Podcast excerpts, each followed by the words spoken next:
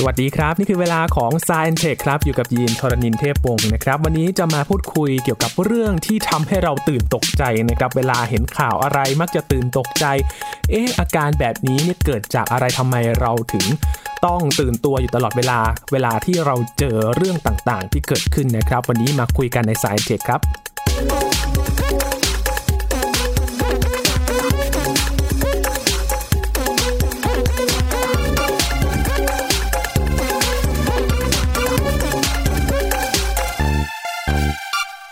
กรณีที่เห็นได้ชัดมากๆเลยนะครับนั่นก็คือเรื่องของโควิด -19 ที่เราตื่นตัวมาก ๆ เลยว่ามีผู้ติดเชื้อรายใหม่อยู่ตรงไหนบ้าง ตอนนี้เนี่ยเราต้องฟังระวังอะไรบ้างนะครับ รวมถึงสถานการณ์ทางการเมืองที่เกิดขึ้น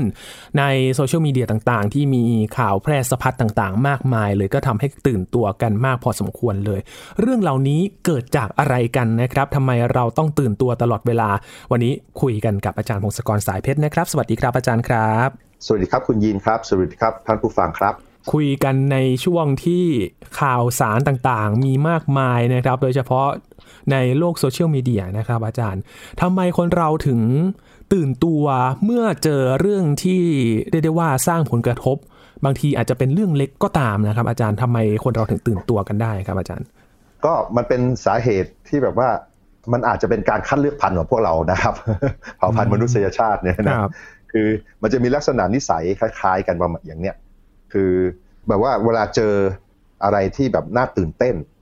ที่รู้สึกตื่นเต้นเนี่ย เราก็อยากจะแชร์หรืออยากจะบอกชาวบ้านครับ หรือว่ามีเรื่องอะไรที่แบบว่าชาวบ้านเขาทากันเยอะๆเราก็อยากทำตามนะครับ อันนี้คือนิสัยโดยปกติ อันนี้มันอาจจะเกิดจากว่าเมื่อเมื่อในอดีตที่แบบว่าเราอยู่กันไม่มีเทคโนโลยีไม่มีบ้านอะไรมากมายนะแล้วก็มีอันตรายต่างๆ เยอะเนี่ยคือ ถ้ามันมีอะไรเปลี่ยนแปลงในสภาพแวดล้อมเนี่ยพวกที่สามารถจะตรวจสอบแล้วรู้สึกได้ถึงว่ามีอะไรเปลี่ยนแปลงแล้วบอกชาวบ้านเนี่ยพวกนี้อาจจะรอดตายได้เร็วกว่า หรือมีโอกาสรอดตายมากกว่านะครับอันนี้ก็เป็นการคาดเดาของนักวิทยาศาสตร์ด้าน evolutionary psychology นะก็ดูดูว่าการจิตวิทยามันวิวัฒนาการอย่างไรได้นะอันนี้ก็เป็นการคาดเดา คือลักษณะนิสัยที่แบบว่าซื้ออะไรเปลี่ยนแปลงแล้ว แล้วเราสามารถมาประกาศหรือบอกชาวบ้านได้เร็วๆเนี่ยรู้สึกว่ามันจะมีประโยชน์นะครับ ก็ทำให้แบบว่าสามารถทั้งเผาเงี้ยสามารถรอดตายได้อะไรอย่างเงี้ยนะคันนี้มันเหมือนเป็นทักษะเอาตัวรอดหรือเปล่าครับอาจารย์ เป็นทักษะคิดว่าเป็นทักษะเอาตัวรอดคือ พวกที่แบบว่าไม่ไม่รู้สึกไวเท่าเนี่ยอาจจะแบบว่ามีโอกาสเสียชีวิตอะไรต่างๆ ได้มากขึ้นตายมากขึ้นจริงไหมหรือสมมุติว่ามีอยู่รอบๆแล้วอยู่ๆแบบเอ๊ะต้นไม้นี่มัน ใบมันหักผิดปกติไปนะใช่ไหมคือถ้าเกิดว่าเป็นการเตือนว่ามันมีเสือมีอะไรเข้ามาแล้วอะไรเงี้ยคือถ้าเกิดเราพบว่าอะไรมีอะไรใหม่ๆปุ๊บแล้วก็ เอ้ย มีอะไรประหลาดแล้วแหละแล้วก็แบบมองกันใหญ่เลยช่วยกันมองช่วยกันอะไรอย่างเงี้ย อันนี้อาจจะทำให้รอดตายมากได้มากขึ้นนะอันนี้คือการคาดเดานะของของนักวิทยาศาสตร์ที่เขาศึกษาด้านพวกนี้ ว่าทำไมใจเราถึงเป็นประมาณอย่างนี้นะครับครับ มาดูว่าตอนนี้เราเป็นยังไงดีกว่า ตอนนี้ก็คือมันมีข้อมูลอะไรที่ไหลเข้าหัวเราเนี่ยเยอะมากเลยนะทุกวันใช่ไหมมันก็ตั้งแต่มีคอมพิวเตอร์มีโซเชียลมีเดียมีอะไรเนี่ยสิ่งต่างๆ มันก็ที่เกิดจากที่ไกลๆเนี่ยมันก็สามารถวิ่งเข้ามาหาเราได้อย่างรวดเร็ว เพราะฉะนั้นมันจะมีข้อมูลเต็มไปหมดเลย แล้วคราวนี้แล้วก็ไอการเสนอข้อมูลต่างๆเหล่านี้มันก็ถูกควบคุม หรือถูกกระจายโดยบริษัทที่ทำหาหากำไรนะจากการที่ว่ามีคนไป อ่านหรือดูข้อมูลเหล่านี้เยอะแค่ไหนใช่ไหมเพราะฉะนั้นมันก็เลยเป็นการคัดเลือกพันอีกแบบหนึ่งคือคัดเลือกว่าหัวข้อ แล้วก็การพาดหัวข่าว การเร้าอารมณ์ต่างๆเนี่ยไอเนื้อหาต่างๆเนี่ยในข่าวต่างๆ ที่เขามาเสนอให้เราเห็นเนี่ย มันจะเป็นลักษณะที่แบบว่าต้องการให้มันคลิกกับเราเลยคนฟังปุ๊บแล้วรู้สึกมันมันถูกคุกเข้าไปถูกดึงเข้าไปให้บอกว่าไปสนใจมากขึ้น หรือว่าอยากเอาแชร์บ่อย ๆ ทันทีอะไรเงี้ยอยากกดไลค์กดแชร์ทันที อันนี้ก็แบบว่าก็เป็นทักษะในการสร้างข่าวต่างๆนะ ให้คนสนใจเยอะๆ ใช่ไหมอันนี้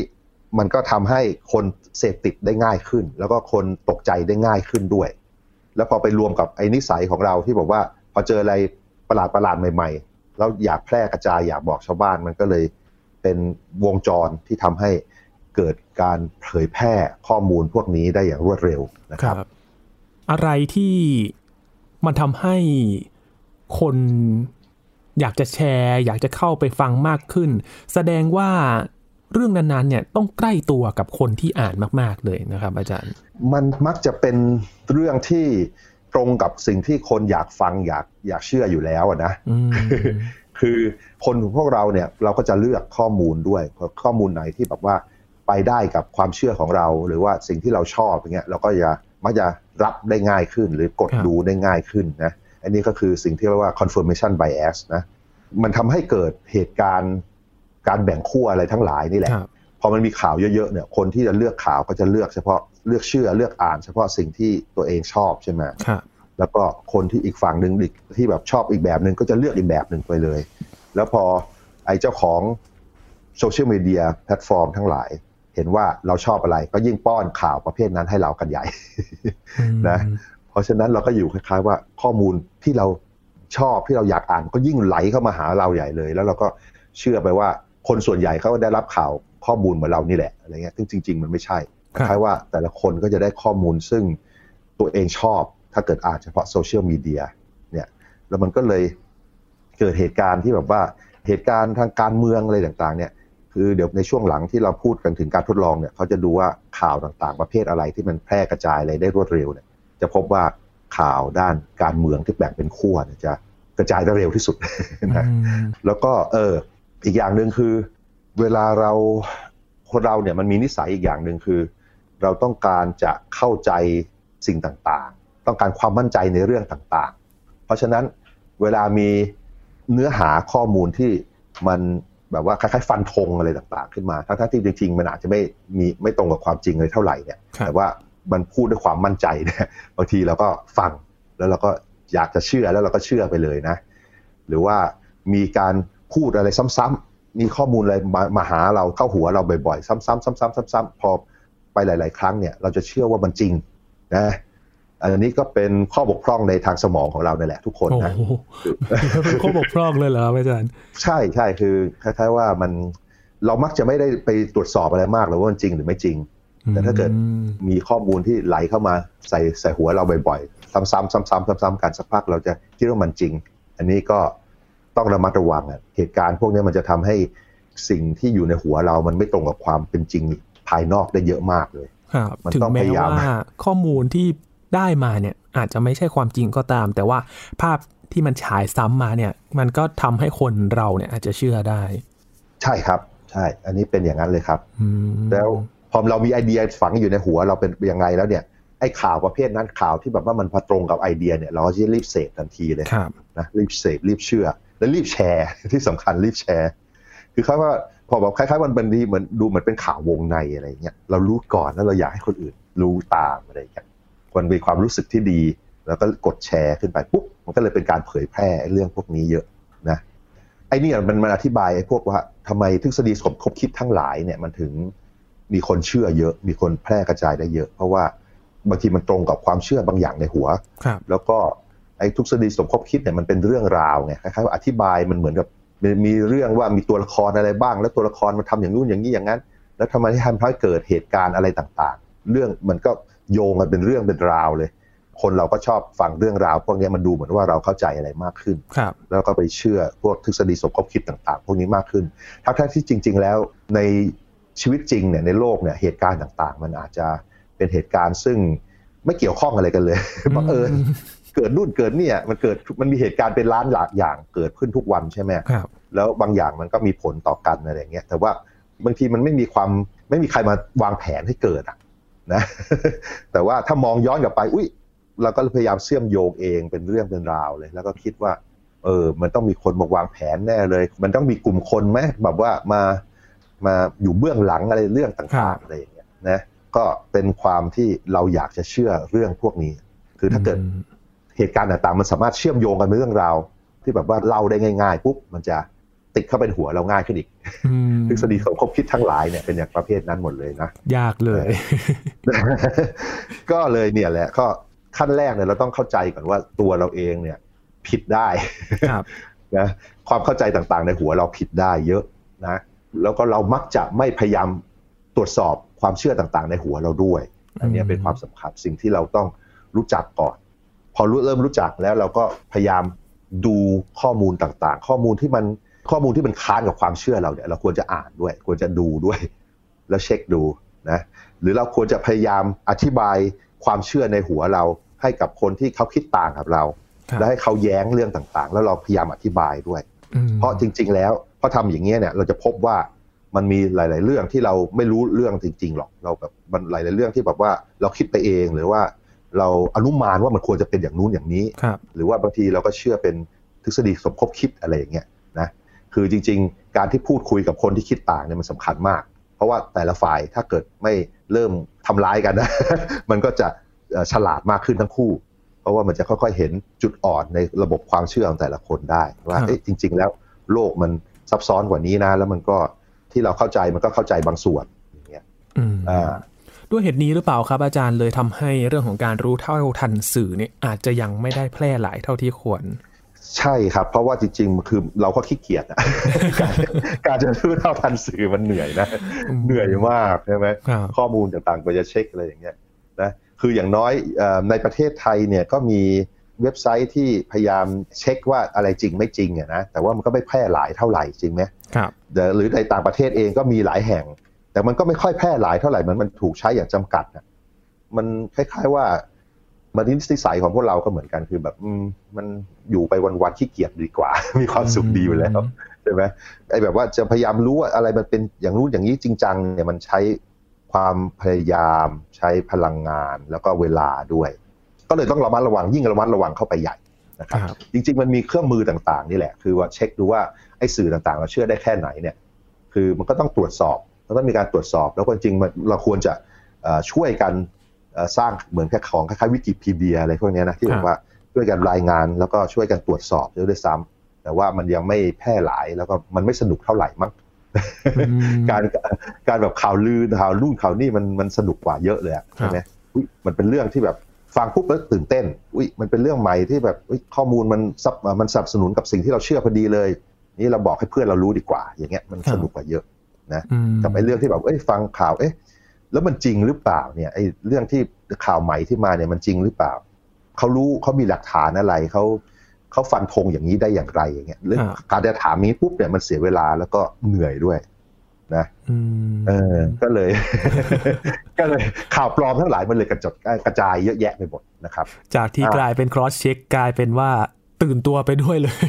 ใช่ใช่มันมันมันมันสนุกต่างกันเยอะอะมันจริง ๆ มันก็เป็นข้อบกพร่องของพวกเราเนาะคือจริง ๆ มันอาจจะดีในในสมัยโบราณที่ว่าข้อมูลมันค่อย ๆมา แต่ว่าพอสภาพเปลี่ยนแปลง สภาพแวดล้อมมันเปลี่ยนแปลงว่าข้อมูลมันไหลเข้าโอ้โหเยอะมากกว่าเดิมเป็นร้อยเท่าอย่างเงี้ยการคิดระแบบเดิมมันอาจจะทำให้เกิดความเสียหายมากขึ้นก็ได้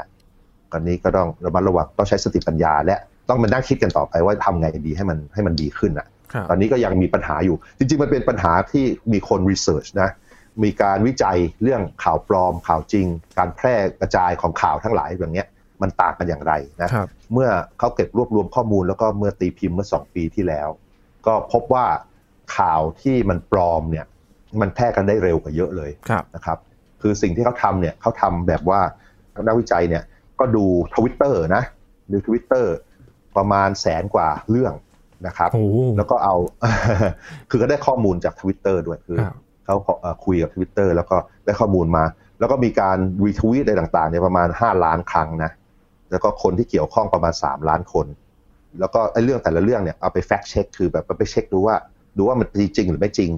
มันมีเว็บไซต์ที่ตรวจสอบพวกเนี้ยก็มีพวก fact checkมีประมาณ 6-7 อันที่ในในต่างประเทศ แล้วก็ก็พบว่าไอ ไอเว็บไซต์ตรวจสอบเนี่ยที่6 6 7 อันเนี่ยมันก็บอกตรงกันประมาณ 95%ก็พอจะเชื่อได้อันไหนแค่ว่าอันไหนว่าอันไหนบอกว่าไม่จริงก็ไม่น่าไม่ได้จะจริง อันไหนว่าจริงก็น่าจะจริงนะแล้วก็ตกลงเอาไอ้ข่าวเนี่ยไอไอทวีตทั้งแสนกว่าอันเนี่ยมานั่งดูว่าเวลาเปลี่ยนไปเรื่อยๆเรื่อยๆมันแพร่กระจายไปถึงใครถึงหนึ่งไหนถึงไหนถึงไหน ปรากฏว่าไอ้ข่าวที่เป็นข่าวไม่จริงข่าวปลอมเนี่ยมัน วิ่งไปหาคนหลักพันเนี่ยเร็วกว่าข่าวจริงประมาณหกเท่านะนะแล้วก็แล้วก็มันแพร่ได้กว้างกว่าด้วย คือข่าวจริงส่วนใหญ่เนี่ยมันแพร่ได้หลักไม่อย่างมากก็หลักพัน แต่ข่าวปลอมเนี่ยมันเป็นหลักหมื่นง่ายๆหลักหมื่นหลักแสนหลักล้านง่าย ๆ นะ แล้วก็พอแยกประเภทข่าวปลอมเนี่ย แยกตามประเภทประเภทปรากฏว่าข่าวการเมืองเนี่ย ปรากฏว่าจะเป็นข่าวที่แพร่กระจายได้กว้างที่สุด นะครับ แล้วก็ไอ้พวก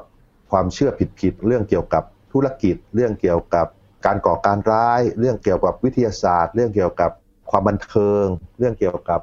วิบัติภัยทางธรรมชาติอะไรเงี้ยจะลดหลั่นกันไป จะลดหลั่นกันไปในอันดับหนึ่งที่ชนะชาวบ้านอย่างชัดเจนคือด้านการเมืองข่าวการเมืองครับอันนี้ก็อาจจะเชื่อมโยงกับเรื่องที่เรื่องที่เคยคุยกันไปว่าทำไมการเมืองศาสนาใช่ไหมคือไอ้เรื่องการเมืองมันแค่เป็นสิ่งที่ กำหนดว่าเราเป็นเผ่าอะไรอะแล้วเราเป็นเราเป็นสิ่งมีชีวิตที่อยู่แบบเผ่า ซึ่งมาอยู่เป็นเมืองใหญ่ ๆ ไม่นานนี่เองคือหลักพันปีใช่ไหมแต่ว่าสักแสนปีก่อนหน้านั้นเนี่ยเราเป็นพวกเผ่าไงแล้วสิ่งที่แบบว่ากำหนดว่าเราเป็นเผ่าอะไรเป็นเรื่องใหญ่ เพราะฉะนั้นไอ้การเมืองเนี่ยเป็นเรื่องกำหนดอันหนึ่งว่าเป็นเผ่า เพราะฉะนั้นเป็นเรื่องใหญ่สำหรับเรามากก็เราจะเห็นว่าคนที่เห็นต่างกับเราเนี่ยเป็นคนละเผ่านะแล้วก็บางทีก็ไม่ใช่คนด้วยซ้ำบางทีบางทีเห็นการพูดที่เหยียดหยามกันใช่ไหมเห็นในออนไลน์เงี้ยเออ เห็นแบบด่าอีกฝ่ายว่าโง่ยี่เง่าหรือเลวหรืออะไรอย่างนี้ไปนะแล้วพอมันมีเรื่องการเมืองที่แบบว่าข่าวใหม่ๆออกมาปุ๊บเรายังไม่ตรวจสอบเลยละแล้วก็รีบแชร์ให้พวกเราเลยนะ มันเป็นการเน้นย้ำย้ำความเชื่อของเรามาก และเผ่าของเรามากขึ้นเนี่ยแหละ ก็เป็นสิ่งที่ทำให้มันกระจายได้เยอะพวกข่าวการเมือง โดยเฉพาะข่าวการเมืองที่ แบบว่าตื่นเต้นน่าตื่นเต้น ซึ่งมันส่วนใหญ่มันจะไม่จริงอะคือคือมันจะถูกเลือกมาบางส่วนให้แบบว่าตรงกับสิ่งที่เราอยากให้เป็นนะบางทั้งที่บางทีมันอาจจะมีข้อมูลรายละเอียดอื่นๆ หรือบริบทอื่นๆ แล้วไม่ยกออกมาแล้วยิ่งไอ้พวกด้านด้านทวิตเตอร์เนี่ยมันมันเป็นเรื่องข้อความสั้นๆด้วยนะมันเหมือนพาดหัวข่าว เพราะฉะนั้นมันเลยกลายเป็นว่า ถูกคัดเลือกคำต่างๆ นั้นทำให้ทำให้มันสามารถแบบกระตุ้นอารมณ์ต่าง ๆ ของผู้อ่านผู้ฟัง ได้มากขึ้น กระตุ้นอารมณ์ที่บอกว่าอารมณ์โกรธอารมณ์กลัว หรืออารมณ์การหัวเราะเนี่ยอารมณ์ขัดเนี่ยมันจะเป็นสิ่งที่ทำให้คนสาวอยากอ่านและอยากแชร์มากขึ้นนะครับ พอมีเรื่องราวที่กระตุ้นอารมณ์อย่างนี้ปุ๊บคนก็รีบแชร์มากขึ้น แล้วมันเป็นเฟกนิวส์ด้วยเป็นข่าวที่แบบไม่ตรงกับความจริงด้วย แต่ว่าเป็นข่าวที่เป็นเรื่องสำคัญสำหรับเราเช่น ด้านการเมืองนะเราก็จะรีบบอกบอกต่อให้คนพวกเรา เองเพื่อนๆเราในออนไลน์เนี่ย รู้มากขึ้น มันก็เลยกระจายได้อย่างรวดเร็วนะพอกลายเป็นว่ายิ่งพอมาในยุคนี้เนี่ยถ้ามองไปย้อนไปอดีตเมื่อก่อนอาจจะไม่ได้เข้าถึงการกระจายข่าวสารได้รวดเร็วเท่านี้ ยิ่งพอมายุคนี้เร็วขึ้น คนก็ไม่ยิ่งจะตื่นตัวไปกว่าเดิมหรอครับอาจารย์ อืมมันตื่นตัวบางทีมันตื่นตัวแบบตื่นตูมเนี่ยที่คุณคุณเรียกใช่ไหมครับคือบางทีเนี่ย ในอดีตสมมติข่าวมันช้ากว่านี้สักสิบเท่าอย่างเงี้ยสมมติมีข่าวใหม่ออกมา สักพักหนึ่งมันอาจจะมีเวลาพอที่แบบว่า เอ้ย จริง ๆ แล้วมันเป็นอย่างนู้นอย่างนี้นะ มีคนผู้รู้จริงหรือมีข้อมูลมายันใช่ไหมแล้วก็เออทุกคนก็จะเห็นตัวข่าวและการตอบโต้ในครั้งแรกเนี่ยที่เห็นปุ๊บก็จะเห็นแบบนี้แหละคือ จริง ๆ แล้วมันเป็นอย่างนี้นะ พร้อม ๆ กัน ใช่ไหมแต่ว่าถ้าเกิดสมัยนี้ปุ๊บ ไอ้ข่าวตัวหัวข้อข่าวมันกระจายไปทั่วแล้ว เห็นเป็นแสนคนแล้ว ในสมมติหกครึ่งวันเนี่ยใช่ไหมแต่ว่าสมมติตอนช่วงบ่ายไม่มีข้อมูลมาบอกว่าจริง ๆ แล้วมันเป็นแบบนี้ เนี่ยมันไม่ทันกันใช่ไหมไอ้ส่วนที่แบบว่าข้อมูลมันเป็นแบบนี้ ไอ้คนที่แบบคนที่กระจายข่าวแรกไปเขาก็ไม่ค่อยชอบแล้วว่าเอ้ยมันมาขัดกับความเชื่อเขาใช่ไหมก็ไม่กดแชร์ เพราะฉะนั้นอัตราการแพร่กระจายมันต่างกันครับนะ ก็มีคนพูดนะเมื่อสี่ห้าปีที่แล้วผมจำไม่ได้ใคร แต่ว่าเป็นคนที่ศึกษาพวกโซเชียลมีเดียนะเขาบอกว่าไอ้โซเชียลมีเดียนี่แหละจะทำให้ระบบ democracy อะไรต่างๆ ระบบการเมืองทั้งหลายพังได้นะนะเพราะว่า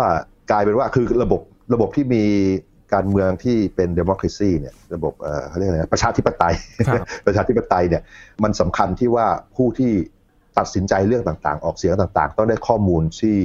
ไม่ได้ถูกบิดเบือนเกินไปนะแล้วมีความสามารถในการแยกแยะแล้วรู้ด้วย แต่ว่าพอมันมีพวก fake news เยอะยกตัวอย่างในอเมริกานะคือที่มีเลือกตั้งเนี่ยคือสามารถบางทีก็ครึ่งประเทศก็สามารถจะเชื่อข่าว fake news ได้ขณะที่ครึ่งประเทศไม่เชื่อใช่ไหมหรือถ้าในประเทศเราเองเนี่ยก็แต่ละฝ่ายที่เชื่อต่างกันเนี่ยก็เชื่อเฟกนิวของฝ่ายตัวเอง คืออีกฝ่ายแย้งก็ไม่ฟังอยู่แล้ว คือจริง ๆ แล้วมันควรจะ ฟังดูด้วย แล้วดูว่า เออ อันไหนมันเชื่อได้อันไหนจริงอันไหนไม่จริง แล้วมันควรจะตกลงกันได้ก่อนว่าไอ้เรื่องนี้จริงเพราะอะไรอย่างเงี้ยแล้วมันถึงจะสามารถพูดคุยกันได้ แล้วก็พัฒนาการเมืองได้ แต่ว่านี่แหละคือมีผู้รู้เมื่อ 5 ปีที่แล้วบอกว่า การกระจายข่าวอย่างรวดเร็วก่อนที่จะมีการวิเคราะห์หรือไต่ตรองเนี่ยมันจะทำให้ระบบประชาธิปไตยเสียหายได้เยอะ หรือแม้แต่เมื่อ 2,000 กว่าปีที่แล้วนะโซเครติสโซเครติสเอง ปราชญ์ชาวกรีกเขาก็เตือนเรื่องเนี่ยแหละ บอกว่าระวังเดียวนะถ้าเกิดมีคนพูดเก่งๆ แล้วก็กระจายข่าวที่แบบว่าทำให้คนฟังแล้วเชื่อง่ายๆเขาจะสามารถบอกให้ทุกคนทำตามเขาได้ง่ายๆนะแล้วก็เออแล้วก็โซเครติสสักพักหนึ่งก็ถูกถูกพวกนี้แหละนะจับไปให้กินเนื้อพิษตายนะเออแล้วก็เหตุการณ์เมื่อสองพันกว่าปีที่แล้ว แต่นี่แหละคือ พอเป็นปัญหาของพวกเราตอนนี้ก็คือเป็นอย่างนี้แหละครับ คือ มันแพร่ได้รวดเร็วเกินไปนะมีการวิจัยอีกอันหนึ่งที่ก็ปีที่แล้วมาดูลักษณะการแพร่กระจายของข่าว โดยเฉพาะข่าวข่าว fake news ข่าวที่แบบไม่จริงเนี่ยปรากฏว่ามันแพร่กระจายเหมือนไวรัสนะมันการติดต่อนะเวลาคนบอกแบบมันแพร่กระจายแบบไวรัล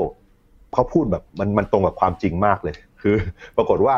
สมการการแพร่กระจายทั้งหลาย มันเป็นสมการคล้ายๆ กันสมการประเภทเดียวกันกับการแพร่กระจายของเชื้อโรคของไวรัสของอะไรอย่างนี้เลยนะครับ เราสามารถมองว่าข่าวแต่ละอันเนี่ยเป็นเชื้อ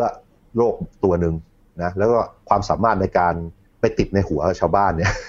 ติดในความคิดของชาวบ้านเนี่ยเป็นความสามารถในการแพร่กระจาย แล้วก็การกระตุ้นให้ชาวบ้านสามารถไปบอกข่าวนี้กับคนอื่นเนี่ยก็เป็นความแบบเหมือนเหมือน R zero คือ R not คือแบบว่า ความสามารถที่ว่าเชื้อจะกระจายจากคนหนึ่งไปถึงอีกกี่คนอย่างเงี้ยเนี่ยสมการต่างๆเหล่านี้มันเป็นเรื่องเดียวกันเลยนะแล้วก็การที่แบบว่าบางทีมันจะเจอsuper spreader อะ super spreader คือคนที่รู้จักกับคนเยอะมากๆ แล้วพูดอะไรทีหนึ่งปุ๊บคนฟังเยอะๆอย่างเงี้ยยกตัวอย่างเช่นประธานาธิบดีทรัมป์ใช่ไหมสมมติสมมติข่าวอะไรก็ตามเข้าปากเขาปุ๊บแล้วเขาพูดออกมาปุ๊บจะมีคนเป็นล้านคนใช่ไหมแล้วก็รีบกระจาย อันนี้ก็เหมือนกับว่า super spreader ในเชิงในเชิงทางโรคระบาดก็เหมือนกัน ก็มีแบบคนบางคนที่แบบติดเชื้อแล้วเดินทางไปเดินทางมาแล้วก็แพร่ไปทั่วก็มีนะก็เลยมีความคิดว่าเราจะต่อสู้กับไอ้เรื่องอย่างนี้ยังไง ก็เลยดูไอ้เรื่องระบาดวิทยา แล้วก็มาเช็คดูกับเรื่องข่าวข่าวปลอมข่าวที่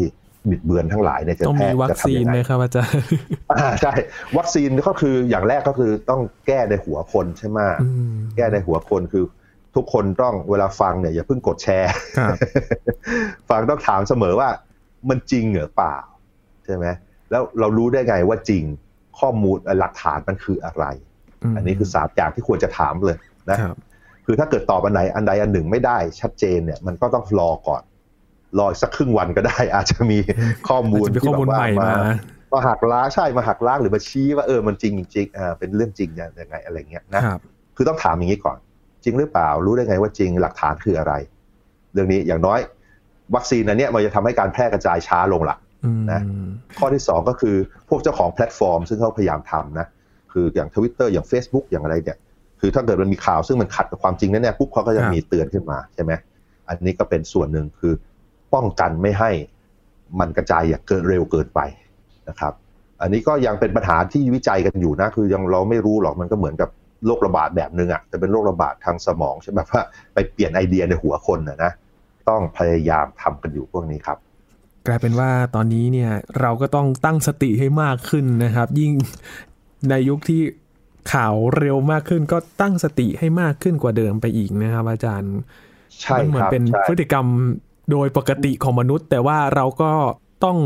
ตั้งรับ ใช่ พฤติกรรมนี้มันเหมาะกับของของสมัยโบราณ เมื่อก่อนที่ที่สถานการณ์ไม่ได้เหมือนปัจจุบันใช่ไหมสถานการณ์ปัจจุบันคือข้อมูลข่าวสารมันเยอะกว่าเดิมเป็นร้อยเป็นสิบเท่าเป็นร้อยเท่า แล้วก็มันแพร่กระจายได้อย่างรวดเร็วแค่การกดทีเดียว เพราะฉะนั้นเราก็อาจจะต้องมานั่งหัดปรับตัวเราเพื่อให้มันเข้ากับสถานการณ์นะก็คือสิ่งที่ผมแนะนำก็คืออ่านและเชื่อให้มันช้าลงอะ และแชร์ให้ช้าลง ไม่งั้นมันมันมันจะเข้าสู่จุดเดือด มันจะเข้าสู่วงจรอุบาทได้อย่างรวดเร็วนะคือคือมันมีอะไรมาข่าวปุ๊บขึ้นมา ข่าวที่แบบทำให้เราโมโหอย่างเงี้ยรวดเร็วอย่างเงี้ยเราเราก็แบบเอ้ยมันข่าวแชร์มาโดยเพื่อนเราแล้วพวกนี้น่าจะรู้ดีพอสมควร เราก็เชื่อทันทีเลย ทั้งทั้งที่คนที่แชร์มาเขาอาจจะเชื่อต่อๆกันมาก็ได้ใช่ไหมเขาไม่ได้ถามตัวเองด้วยซ้ำไม่ได้ถามด้วยซ้ำว่าข่าวนี้มันจริงหรือเปล่า หรือไม่ได้เอารูปเนี้ยไปเช็คดูว่าไอ้รูปเนี้ยมันเป็นรูป ตอนนี้หรือเปล่า หรือรูปในอดีตเขาเอารูปนี้มามาบิดเบือนหรือเปล่าอืมนะเนี่ยแหละ ก็กำลังเป็นหัวข้อวิจัยอยู่ แต่ว่าสิ่งที่เราทำได้เองเลยตอนนี้ก็คือทุกครั้งที่เราได้ข้อมูลใหม่มาเราต้องถามก่อนว่ามันจริงหรือเปล่า คนที่มาเผยแพร่เขารู้ได้ไงว่าจริงมันมีหลักฐานอะไรนะแล้วก็มันมีหลักฐานอะไรไหมที่แบบว่าไปขัดกับอันเนี้ยไปไปค้านอันเนี้ยต้องพยายามหาข้อมูลที่ค้านด้วย มันมีอะไรไหมพอทำอย่างนี้ปุ๊บมันจะเป็นกระบวนการคิดแบบในเชิงวิทยาศาสตร์อะกระบวนการคิดที่แบบ วิเคราะห์วิพากษ์ว่า เอ้ยมันจริงหรือไม่จริงอย่างไร มีข้อมูลอะไรสนับสนุนนะซึ่งแน่นอนการทำอย่างเนี้ยมันเหนื่อยและช้าลง แล้วมันไม่สนุกเท่าอืมแต่ว่าก็เป็นสิ่งที่ควรจะทำแล้วก็หวังว่าทุกคนจะค่อยๆปรับตัวเข้า จะได้อยู่กับสภาพแวดล้อมที่มีข่าวสารเยอะเกินเนี่ยอย่างนี้อย่างไร แล้วจะได้อยู่โดยแบบไม่มีการ ทะเลาะเบาะแวงหรือฆ่ากันในในที่สุดนะครับเออที่อันเรานี้สำคัญ คุยกันในวันนี้นี่คือทำให้เราตื่นตัวกันมากขึ้นนะครับ ไม่ใช่ให้ตื่นตูมกว่าเดิมใช่ครับใช่คใช่รับหยุดหยุดตื่นตูมนะหยุดตื่นตูม พยายามมันยากแหละเพราะจริง ๆ ธรรมชาติเราอยากอยากจะตื่นตูมอืมเออตื่นเต้นปุ๊บบอกอย่าพอกเพื่อนทันทีอะไรอย่างเงี้ยนะครับแล้วก็แชร์แชร์แชร์แชร์อย่ากดมันแชร์ง่ายเกินไปครับแม้แต่เรื่องแบบนี้เราก็ไม่ควรมองข้ามนะครับ เป็นธรรมชาติของมนุษย์ที่เราต้องเรียนรู้ว่าตัวเราคือเป็นยังไงกันบ้างนะครับ เหมือนรู้จักตัวเราให้มากขึ้นเพื่อที่จะทำให้การ